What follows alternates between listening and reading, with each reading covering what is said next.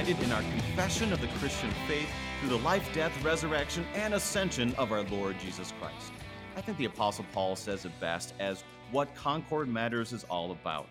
May the God of endurance and encouragement grant you to live in such harmony with one another, in accord with Christ Jesus, that together you may with one voice glorify the God and Father of our Lord Jesus Christ. That comes from Romans chapter 15, and we seek that same harmony that Paul proclaims by the Holy Spirit through the study of the clear and concise teachings confessed in the Book of Concord. I'm your host, Brady Finnern, District President of the Minnesota North District of the Lutheran Church Missouri Synod.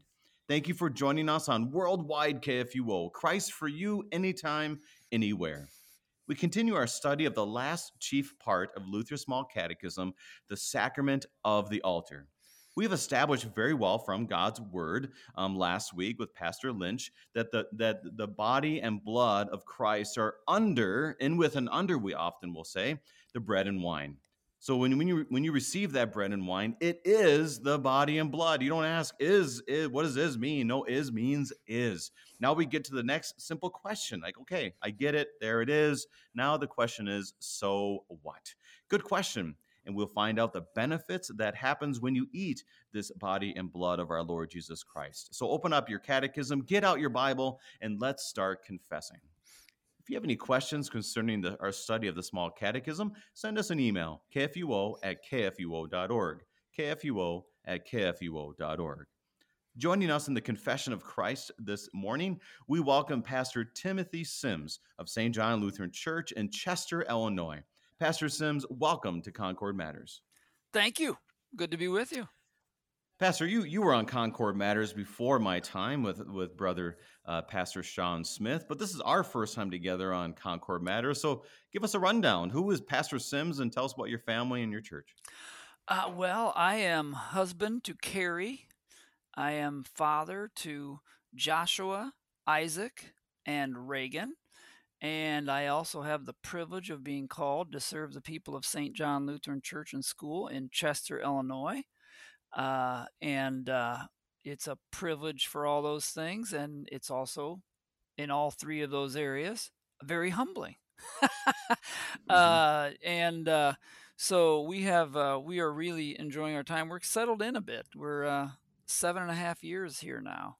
Um, and wow. and we really have come to fall in love with this community and the church. And there's challenges, there's positives and negatives that always come with any church culture or community culture, but uh, we really are loving it here, and uh, I consider it a privilege to be serving here. And as a family, we really are uh, enjoying living in this neck of the woods, so to speak, as well. I love it. And this is a special uh, broadcast for my wife and I, especially for myself, is because we're going to be talking about the benefits of of, of this eating and drinking of the body and blood. And Pastor Sims is and, and his wife Carrie are godparents to my son, who tomorrow, today is April Fool's. That was not intentional to have Pastor Sims on with us today. This was not a joke.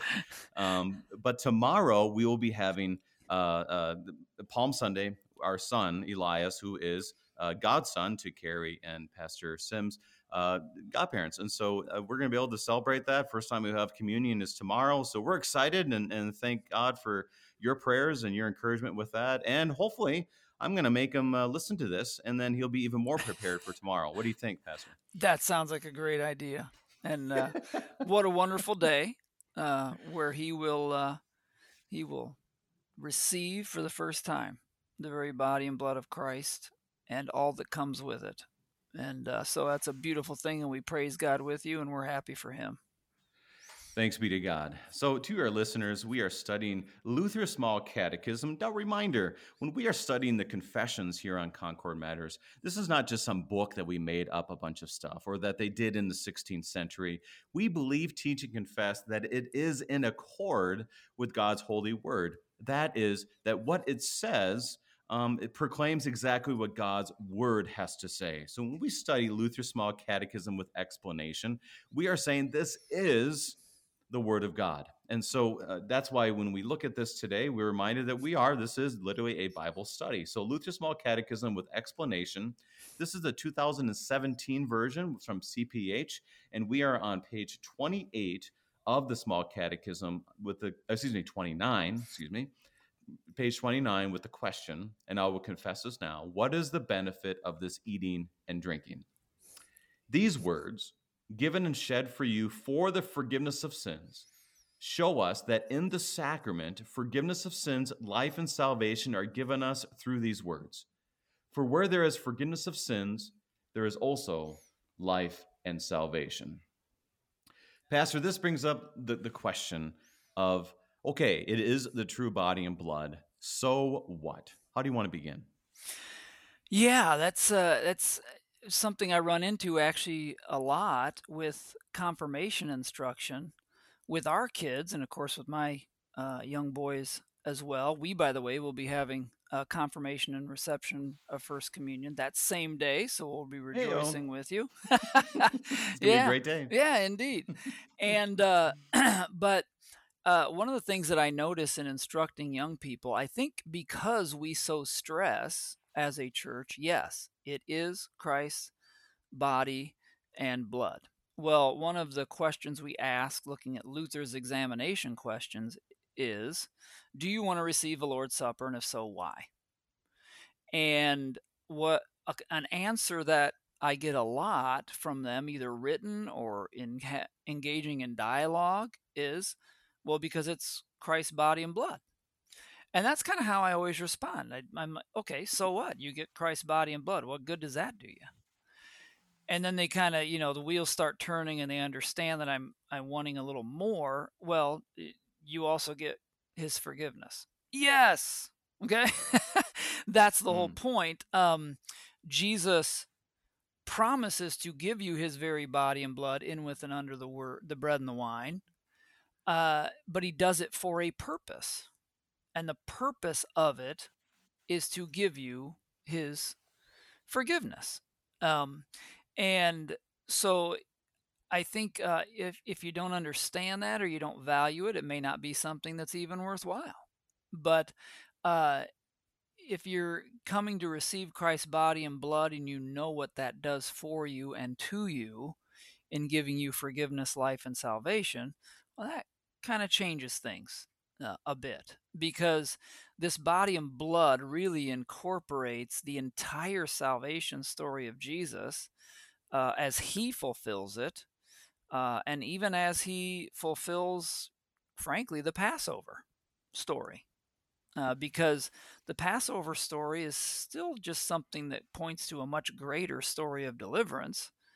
And so, as Jesus celebrates that Passover meal uh, so many years ago and institutes his supper, what he's really doing is working to fulfill the ultimate Passover for our sake and connect us to the benefits of Him fulfilling uh, the Passover. And that's why the, the question is so simple, and it it really does come down to Luther knew what he was doing when he wrote the Small Catechism because he writes it totally with a with a junior high kid involved. So they're like, it's a true body and blood of Christ. See, is means is. I got it. Okay, yes, it's a true body and blood, right? Okay, same Jesus on the cross. Yeah, it's there and it's there in the bread and wine. Boom, there it is. No questions asked. All of this, and you could just see that junior high kid on a Wednesday night, and I, I see my own son. He's in eighth grade now, and I could just totally see him. Long day. Now we have to go to confirmation. He's sitting back in his seat, wishing that he was somewhere else, and he goes, "So what? Who cares?" Yeah. And this is where Luther just brings it completely home because I think it separates separates us obviously from other denominations, but it it separates us to the heart of what it means to be a Christian, which is that forgiveness of sins. So so pastor, I want to I want to do this. We, we want to talk about forgiveness this whole time. Can you break us down a little bit? You you talked about Exodus chapter 12 and the Passover. Can you kind of break down the the, the origins of this and then kind of go into the promises and how maybe it all connects to the rest of scripture yeah sure well first of all of course god's people are in bondage in egypt and they're in slavery in egypt uh, but that has an even greater meaning moving forward in the sense that uh, it relates to all humanity being in bondage to sin, death, and the devil. Uh, and they're in bondage there, but God is going to work a way for them to be rescued. That is, out of bondage in Egypt and slavery.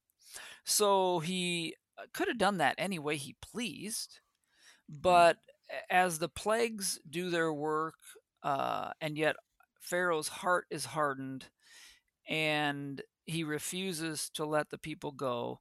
God, of course, through the Passover says, Listen, your firstborn males are going to be killed uh, unless, he says to his people, you sacrifice a lamb and you take the blood of that lamb and you put it on your doorpost. And when you do that, uh, you sacrifice that lamb, death is going to come by, and the angel of death is going to come by. And when he sees that blood, he's going to pass over, and you won't die. And he also says, celebrate this meal at the same time.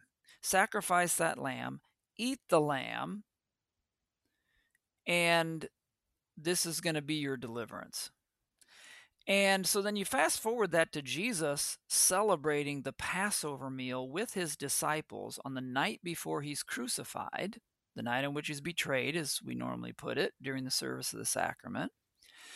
You have Jesus as the sacrificial lamb who's going to be killed, and he's instituting this meal where he says, Take, eat, this is my body, take, drink, this is my blood and then he's going to go on to be killed, and his blood is going to deliver them.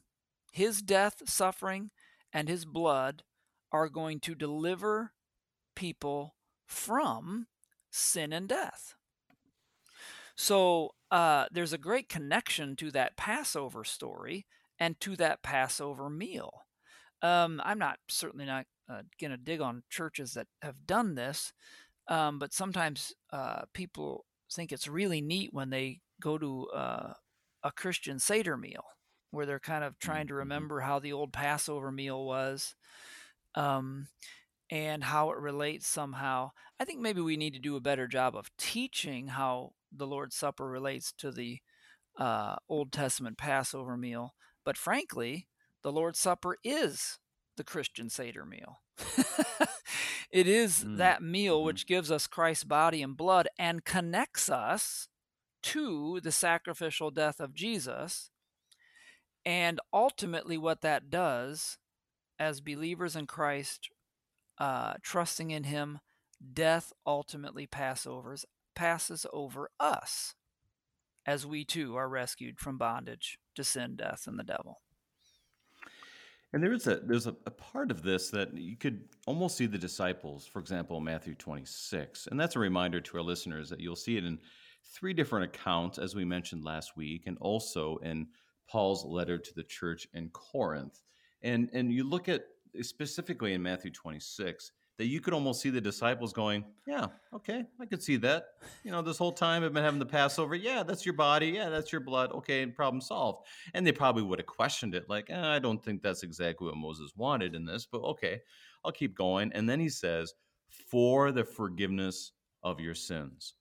Before that, how would they have described the Passover? Any insights on that? Because I think that's a, a huge, I mean, this is where it is the the the Lord's Supper. It's Holy Communion.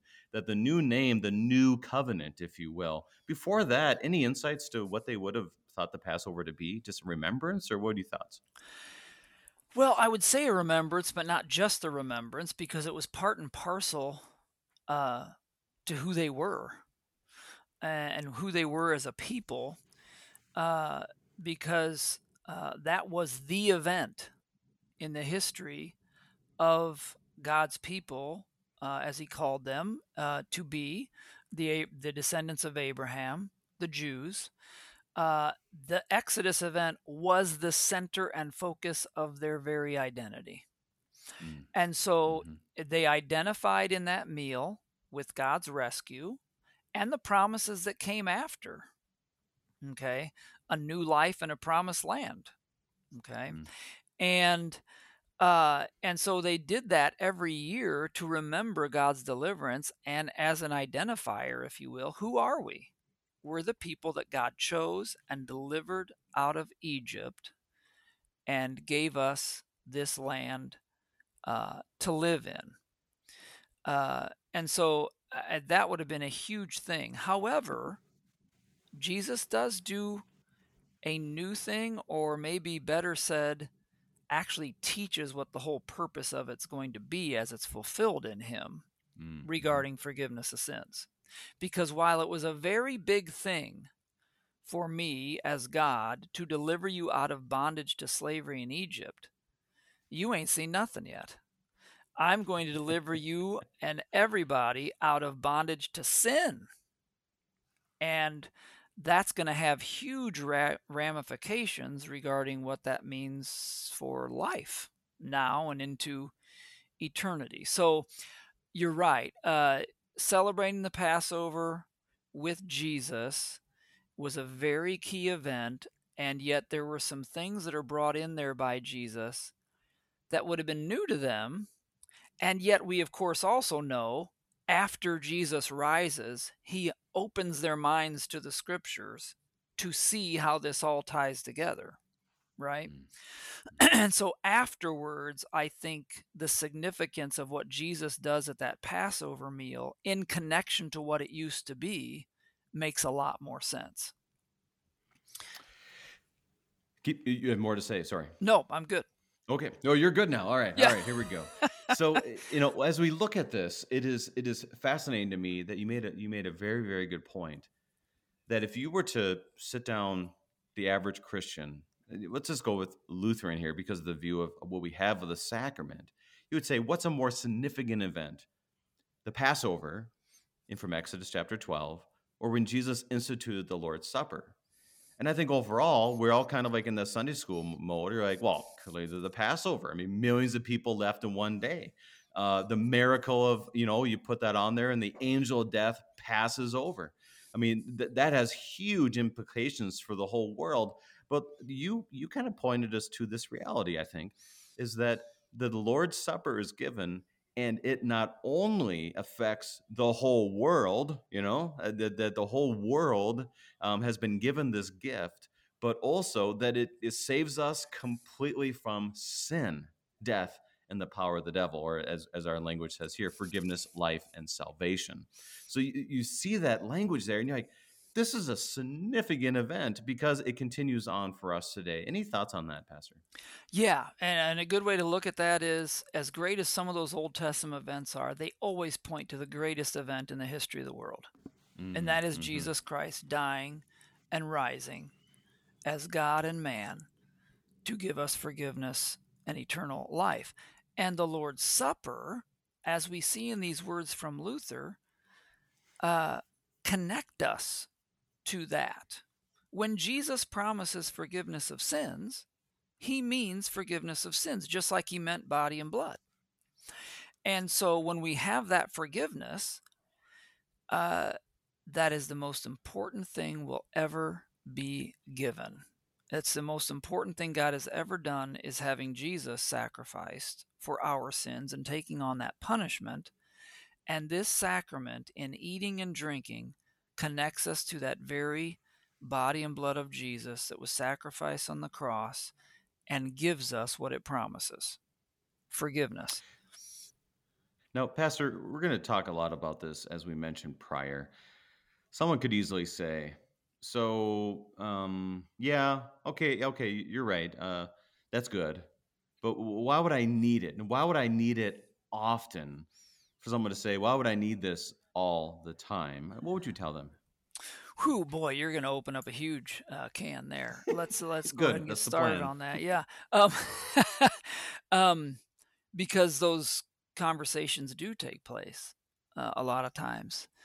Um, eh, one of the saddest things that I think I, I sometimes witness in talking to people and trying to pastor to them, and I don't beat them up for it. I'm very patient and try to be, I try to consider them to be uh, the smoldering wick or the bruised reed uh, in in this scenario. Um, sometimes I'll I'll be encouraging people to come to church who I know are capable of it. And one of the things I sometimes get uh, is, um, well, I, I, guess I just and you know they'll say, well, you know, I do devotions, I read my Bible, um, uh, or maybe they even you know listen to KFUO. Um, mm, but mm-hmm. but they don't really see the need to necessarily come to church. And one of the things that I always go to is, well, I'm glad you're in all those things. They have their value. They certainly can be helpful for you growing and learning in your faith. At the same time, there's something offered at the church that you cannot get anywhere else, and that is Christ's body and blood uh, in the Lord's Supper. And I sometimes will get, uh, yeah, I don't. I guess I just don't feel like I need that. And eh, usually my knee jerk response is, Really? Because you know what? I get it three times every weekend, and man, am I glad because I sure do need it. uh, I need it very badly uh, because uh, I know what Christ is giving his body and blood and his forgiveness and things that help strengthen me in my walk of faith uh, as I as I leave the inside of that church for the rest of my day and the rest of my week. Um, and I don't think when people say that that they don't value what Jesus did on the cross for them. I think it may simply be uh, a couple of things. One, the idea that, well, I know Jesus died for me and he loves me. And because he died for me, he forgives me. And I believe in him and I'm sorry for my sins, so I know He forgives me. All those things actually uh, are true, and yet what there may be missing is that Jesus desires to connect them to that saving event and give them forgiveness, and has established the Sabbath and has instituted the supper to give them those gifts of forgiveness, life, and salvation. Um, the way I sometimes put it is uh, I will simply say, well, Jesus was literally dying to give you the Lord's Supper. And he wants you to have it. And he established uh, this as something that we receive on a regular basis uh, for our benefit.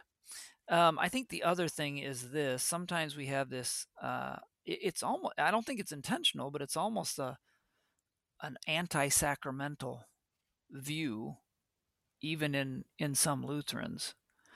And that is that as long as I am in God's word I pray and I look to Jesus and I believe in him um and uh, you know I, I can really commune I'm putting that in quotes with the lowercase c I can mm-hmm. commune with God lots of different places um, and I, I, even want to have a little bit of fun with one of KFUO's taglines uh, Christ for you, anywhere, anytime.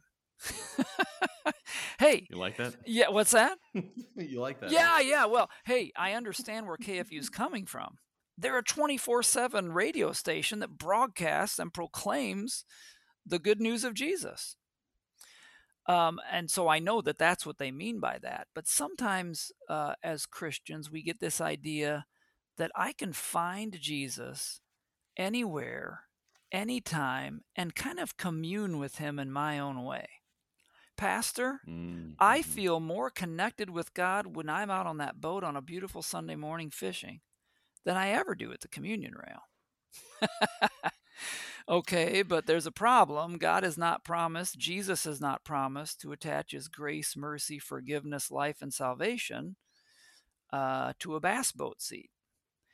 Mm-hmm. and uh, you know sometimes our feelings can deceive us nature's beautiful and all kinds of other things that people will maybe uh, where they think they've communed or connected with god more than they do uh, say in the church or with the sacrament but the problem is jesus has never promised to be present with his actual real presence of his body and his blood and has never promised to give them forgiveness, life, and salvation in those things. He has promised to be present with his very body and blood, hidden miraculously under bread and wine in the Lord's Supper. So if you're a Christian and you believe in Jesus, take his word for it and come and actually commune with him and your fellow believers the way Jesus instituted it and the way that he promises to be with you to give you his forgiveness. One great quote, I believe, is from Hermann Sasse. Said, If the Lord had told me to find him and to receive forgiveness in grass, I would surely do it but he doesn't. he tells me it's in the bread and wine. And you know what? Thanks be to God for that. Pastor, we need to take our break. We are confessing the truth of the sacrament of the altar from God's word in Luther Small Catechism.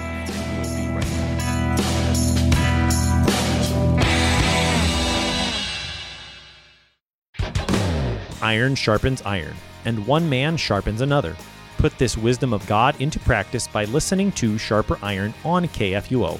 I'm your host, Pastor Timothy Appel, and faithful pastors from around the world help sharpen my faith in Christ every episode. I know you'll be blessed by listening and studying God's Word with us. Listen to Sharper Iron weekdays at 8 a.m. on KFUO and on demand at kfuo.org, the KFUO radio app, and anywhere you get your podcasts.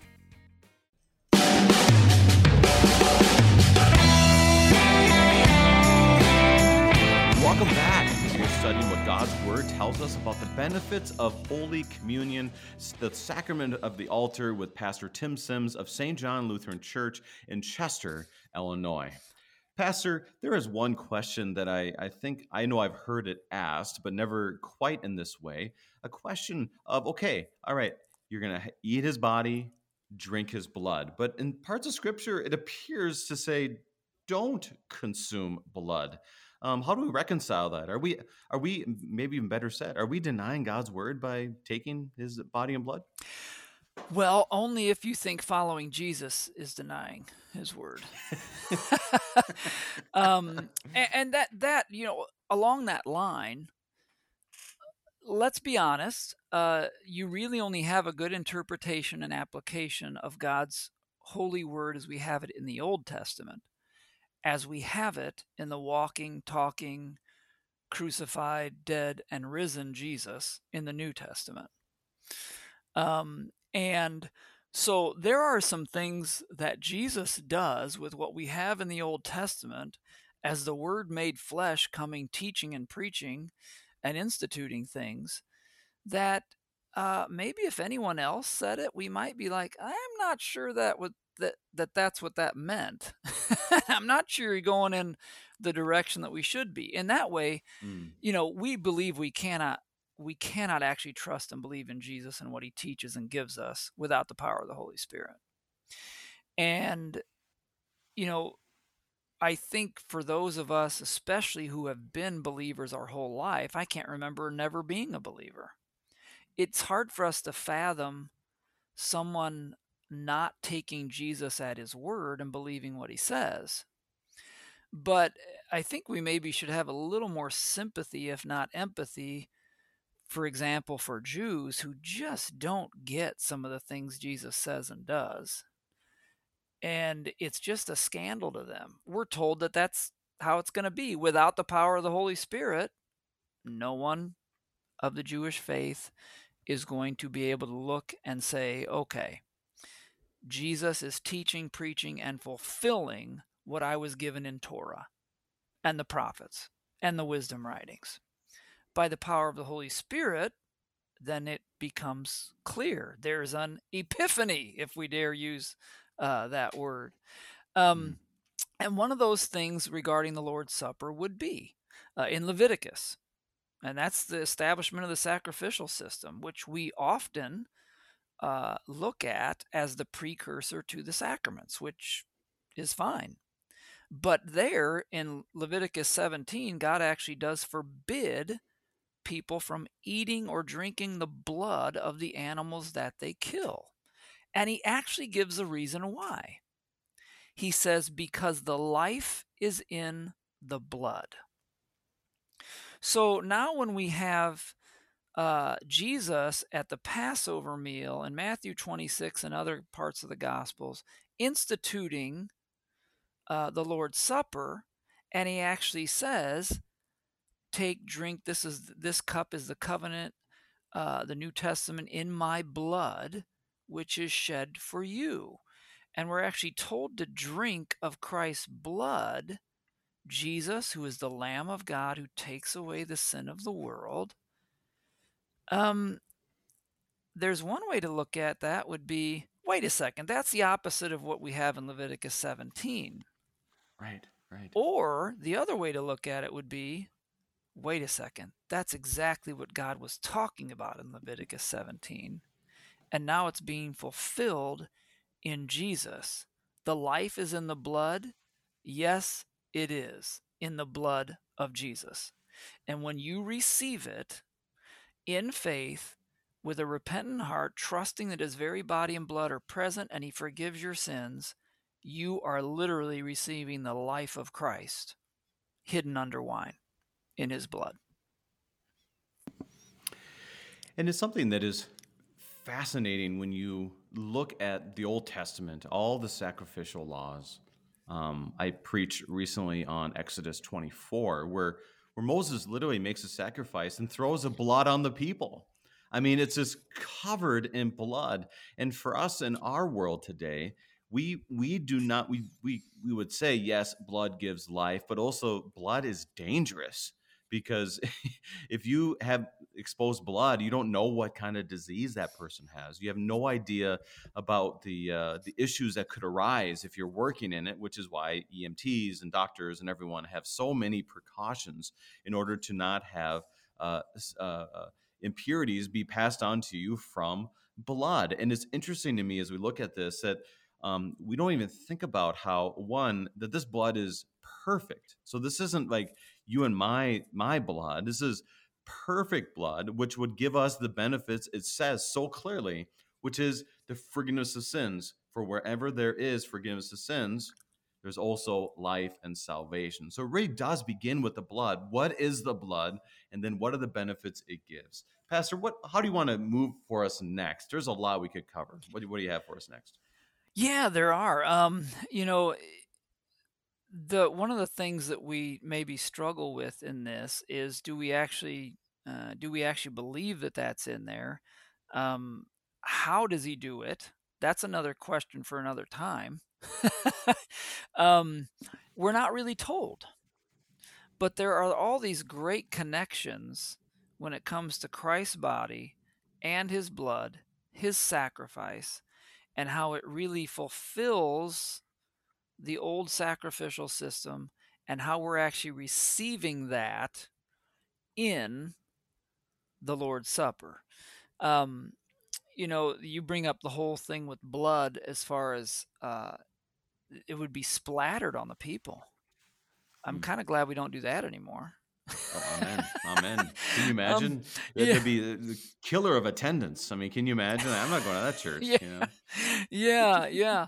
Um, and, and of course, you know, and, but it's, it's one of those things where what it does paint is this picture. I would say that sacrificial system and the Passover itself does point to something very important in our receiving the blood of Christ in the sacrament.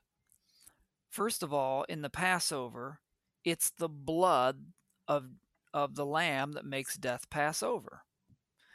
In Christ's death, the spilling of his blood is going to conquer death, and for those who believe in him, uh, death will also pass over. We have the promise of resurrection to eternal life. And that same sacrificial blood from his cross is what we receive. Uh, and uh, somewhere I'd like to go here in a second is the whole connection between forgiveness and eternal life. But so hold on to that thought for a second. But mm-hmm. the uh, the thing is, it's actually uh, we're going to have death pass over us. The other thing is this: mm. blood does cleanse according to the sacrificial system. You mentioned that that's a very difficult thing for us to think of because blood's to be avoided.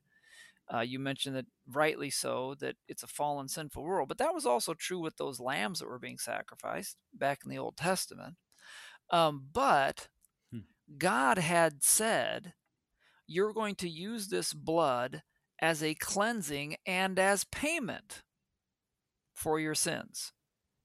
So even on the day of atonement, the day of payment for sin, the priest, and it's interesting because you, when you see artist renderings of this, I rarely see it the way it probably would have looked.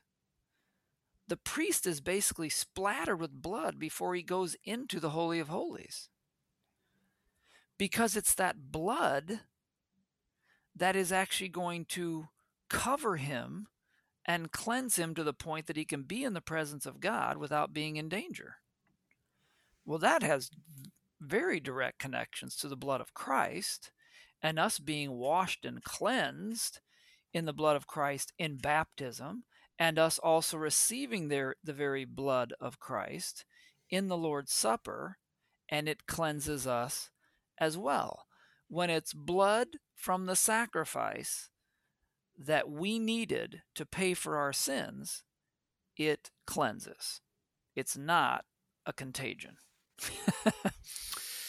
and that's hard to fully understand because that was part of my sermon as well is we can understand baptism and the idea of cleansing right mm-hmm. but when it comes to blood it is really hard for us to understand especially and this is where uh, pastor kevin parviz who is a uh, a Jewish man who is a Christian, a Jewish Christian. I know him. Yes. Um, yeah. You know, yeah, great man. And I remember him. I met him. We're not buddies. I, you I know okay, you're talking about. Then I, I won't mention him. Um, to I won't mention your name okay. to him. Then he will not Anyways, remember. I guarantee it. But yeah, so Pastor Parviz just talked about how messy those sacrifices would be, but yet the whole time everyone knew that this was cleansing because it had life.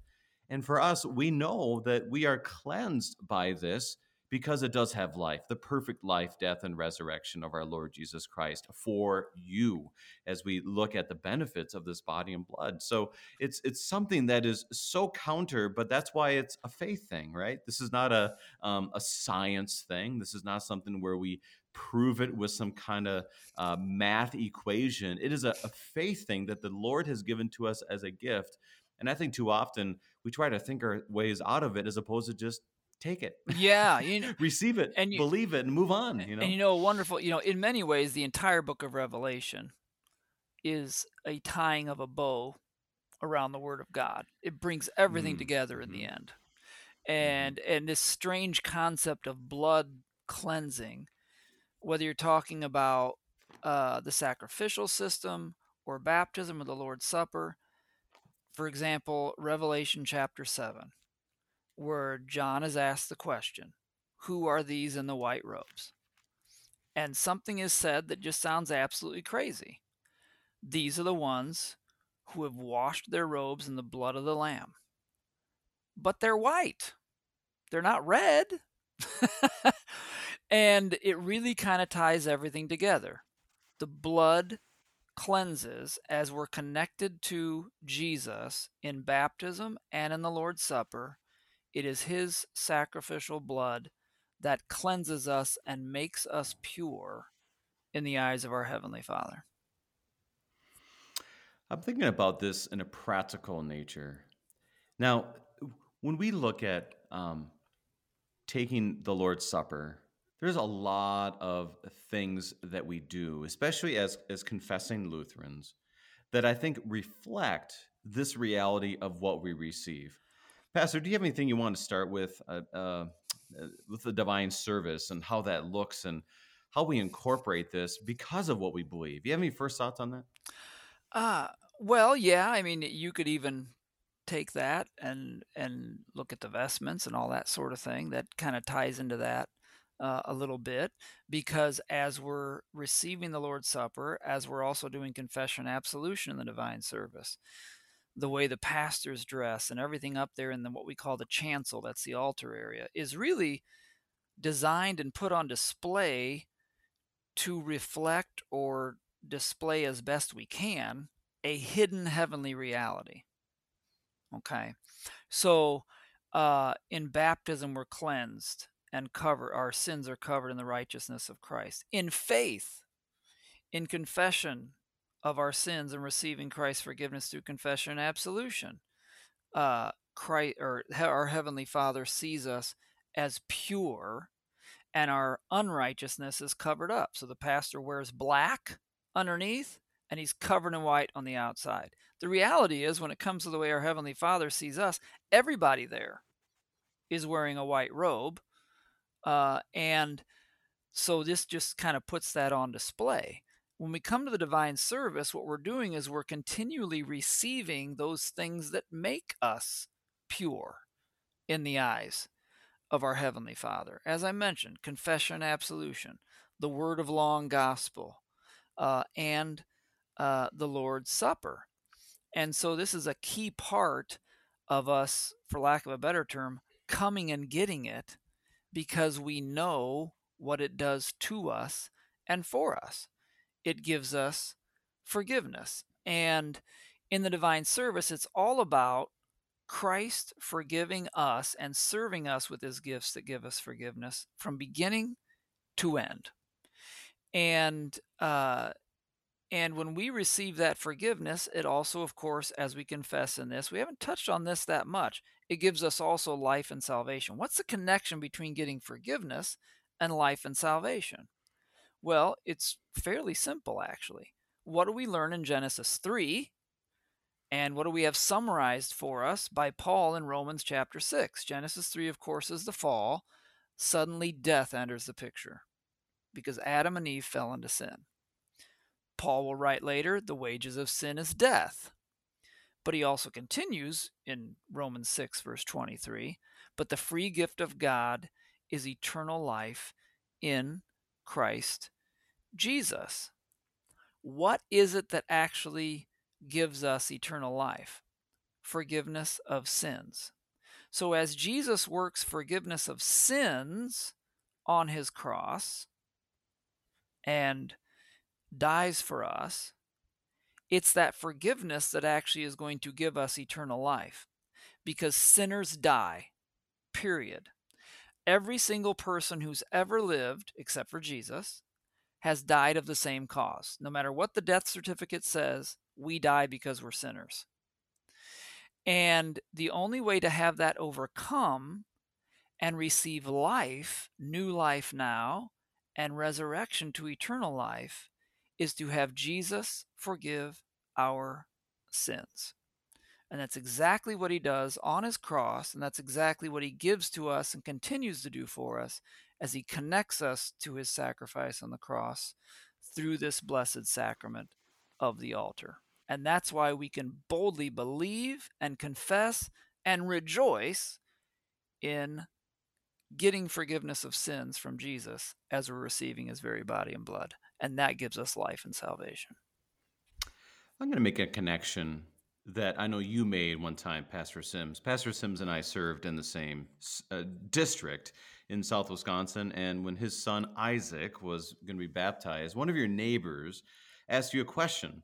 Uh, so you invited them to the baptism and asked you questions. What's it like at one of these churches? And this neighbor of yours was of the Jewish faith and and I remember this. You told me the, how this conversation went, and basically you described what you wore, which was all black, except the only pure thing that you had on Sunday morning was the Word of God you preached, which is why the tab, the white tab, is on your voice box. Mm-hmm. And you described the white, uh, the white robe that you wore, and all these details, just showing all this forgiveness. You kept bringing up forgiveness and sin and all this. And, and your neighbor said, and once again, he's a Jewish man, seemed like a nice neighbor, um, said, boy, there's a, there's a lot of sinning that goes on in this church. And that's when, that's when you said, that's why we have Jesus. yeah. Yeah. that's why we need Jesus, baby. You know? Exactly. And, yep. and, and that just points us back to this, this need for the sacrament. Now you speak about uh, the church bell is a dinner bell. What does that mean?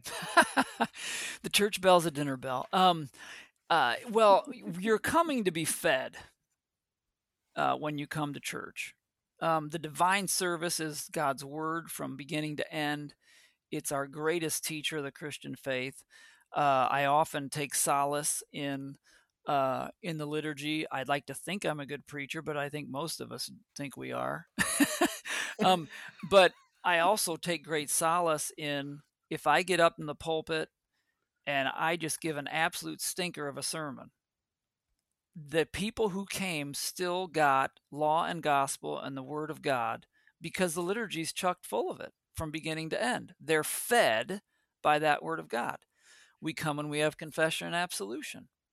And that feeds us also and gives us forgiveness of sins and strengthens our faith. Um, we uh, have the Word of God read, of course.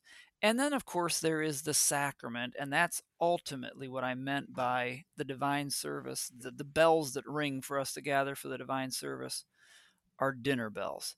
Um, and I'm gonna I'm going to uh, share a, a, rather personal story here with us at St. John. Uh, I have I mean this overall. We have great elders here. I, I wonderfully faithful men who are very helpful to me as a pastor. They love their church. Uh, they love Jesus. They want things that are good for the mission of Christ, and they also look out for and care for their pastor. And they just do a really good job of that. And so I'm going to lift them up at this point. Um, but I'm also going to share this story. You know, we were a, and I'm not, this is not in any way meant to be a criticism of churches that don't do this, but I'm so glad that it's worked out this way here at St. John.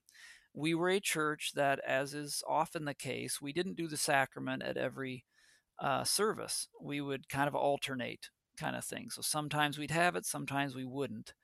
And there was a schedule to it. And an interesting thing happened during COVID. Uh, looking back, I'm not sure I would do it the same way. I, uh, Lord Jesus Christ, Son of God, have mercy on me, a sinner. We were all doing the best we could, but we probably would do things different maybe if we had it to do over again. But uh, we ended up shutting down for a short period of time. We were still doing private communion, but we shut uh, shut down the service for a very short period of time, and then just did the service of the word, and then did private communion. But when we came back to being fully opened again, people came to the elders, the elders came to me, and people came to me as well. And they said, you know what? For the first couple months back, why don't we have the Lord's Supper at every divine service? Because a lot of people haven't had it in a while, or you never know when this thing might get shut down again, or what have you. And I just asked a very simple question of the elders when we discussed it. I said, I'm glad that you and the people of this congregation value what Jesus wants to give you, but I have a question for you. If it's valuable and important enough for us to have it every service for the next couple months, why would we not just do that from now on? And the elders came to the unanimous conclusion that because life is precarious and you never know what's around the corner, and temptations and trials and maybe even pestilence and sickness and death could be right around the corner, we should offer the sacrament to people every time those church bells ring. And we made the decision to do that. And so we've been doing that ever since. People don't necessarily need to come up and get it, although we would certainly encourage it. But that's why I say the church bells are a dinner bell. Come have the Lord's Supper. He has gifts he was literally dying to give you, his very body and blood for your forgiveness, life, and salvation. When you hear those bells, supper's on. Come and get it. now, what would you do, Pastor, if someone takes communion? Eh, they they sing a few hymns. Like, ah, I think I sinned again, and they come right back up. Have you ever had that happen before? uh, no, I have not uh, had that happen. Um, but uh, but boy, if we if we're all really honest, because of our the way our minds can go at hundred miles an hour, uh, even if we don't manage to sin uh, in word or deed before we leave the church building, we probably do. um, and that's one of the reasons why we need the strength that the sacrament offers uh, to help us continue throughout those moments and throughout the rest of the week. Amen. Pastor, there's a lot of history with this, even to the early church, and you particularly like the study of what we call patristics. What do you what do you want to tell us about maybe some of the history of the the benefits of the Lord's Supper? Yeah, it's pretty clear in, in the early church. A couple of things are very clear. Well, first of all, let's go to the. It's always better to start with Scripture, and then we'll go to that. the Gospels, Jesus invites and says, "Take, eat." He even implies some frequency when he says, "As often as you you do this," you know. Um, and then, and we see what we see in the New Testament church, uh, in the book of Acts, for example, in Acts two forty two, right after the Pentecost event, they devoted themselves to the teaching of the apostles, uh, the fellowship, the breaking of the bread, and the prayers. That's a description of a divine service. And the breaking of the bread is a phrase used for the Lord's Supper. They were doing it weekly. We see that throughout the rest of the book of Acts and the writings of Paul, too. Eh, it was they went hand in hand. When you gathered as Christians every week, you had the Lord's Supper.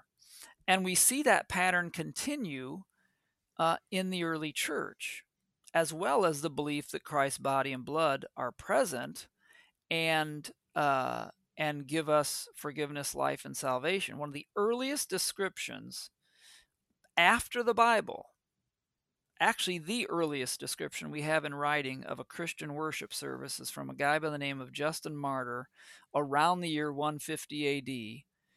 And he describes the typical weekly Christian worship service, and the Lord's Supper is included in that service. So it's very clear that uh, in the New Testament church and those who were trained by the apostles that continued to pastor afterwards, uh, the Lord's Supper was a key component every week uh, when they uh, gathered for worship. And one of the things that's nice, you know, I am kind of a patristics nerd. Um, but one of the reasons why I value but isn't because it's on par with Scripture, but what it does is it kind of gives you a glimpse into the window of what was going on in the earliest church. And so, what we see when we look through that window with the writings of the early church fathers is that A, they believed in the presence of Christ's body and blood and his forgiveness, and they were celebrating it and receiving it every week when they gathered uh, for worship. Pastor, as we, I always want to break it down this way because of my simple mind. Is someone comes to worship, they've been instructed, they they confess the confession of that congregation, they receive the body and blood, and and let's say that they they they leave, and someone said, "What what happened there? You know what what just happened?" when you went to church or or maybe they saw them go up to the to take communion and say well what just happened there what what do you think would be a good answer as we confess today from the small catechism? What would be a good answer for that person to tell their neighbors or friends or other people? I would simply say uh, we believe Jesus Christ died and rose for us to give us forgiveness and eternal life. And Jesus also gives us certain things to continue, to help us continue in that forgiveness and assure us of that eternal life. And one of those things is the Lord's Supper. So when I went up there to get that Lord's Supper, it might not have looked like much. It might have been a little piece of bread uh, that was barely a bite and a tiny little sip of wine.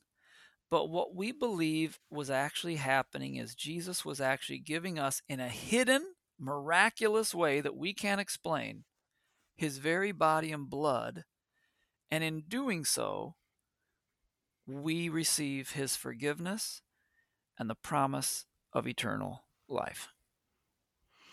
There was once a young person at my fieldwork church in St. Louis that someone asked one of the young people there. He, he came here by himself. He had cousins and brothers and sisters and everything at the church. And someone asked him, What's going on up there? Right in the middle of communion, and they're singing songs. And they asked him, What's going on up there? And he said it, and this sums it up beautifully as long as we know the context of what the catechism teaches. He says, um, like, what, What's going on up there at the communion rail? And he goes, That's where God helps people. and you just you just think about how how full that is when you understand it even more. Yeah. That's that's where God goes and helps people. Exactly. So, so Pastor, we have about a minute left in our time. How would you summarize our time and encourage our listeners in Christ and concerns with in, concerning the Lord's Supper? Well, we'll summarize it this way: Christ was literally dying uh, to give you His gifts, and He wants you to have His very body and blood, so that in repentant faith, when you come and receive it, you uh, receive forgiveness, life, and salvation. So put it on the calendar, plan on coming to worship. When you hear that bell ring at the church, know that it's a dinner bell and it's a saving meal in which Christ comes to you in his very body and blood, communes with you and your other fellow brothers and sisters in Christ, and in that body and blood gives you forgiveness, life, and salvation. Come and get it. Pastor Tim Sims of St. John Lutheran Church in Chester, Illinois, clearly confessing the truth of the sacrament of the altar and its benefits for you. Pastor Sims, thank you for your faithful teaching here on Concord Matters. Good to be with you. Thank you, brother.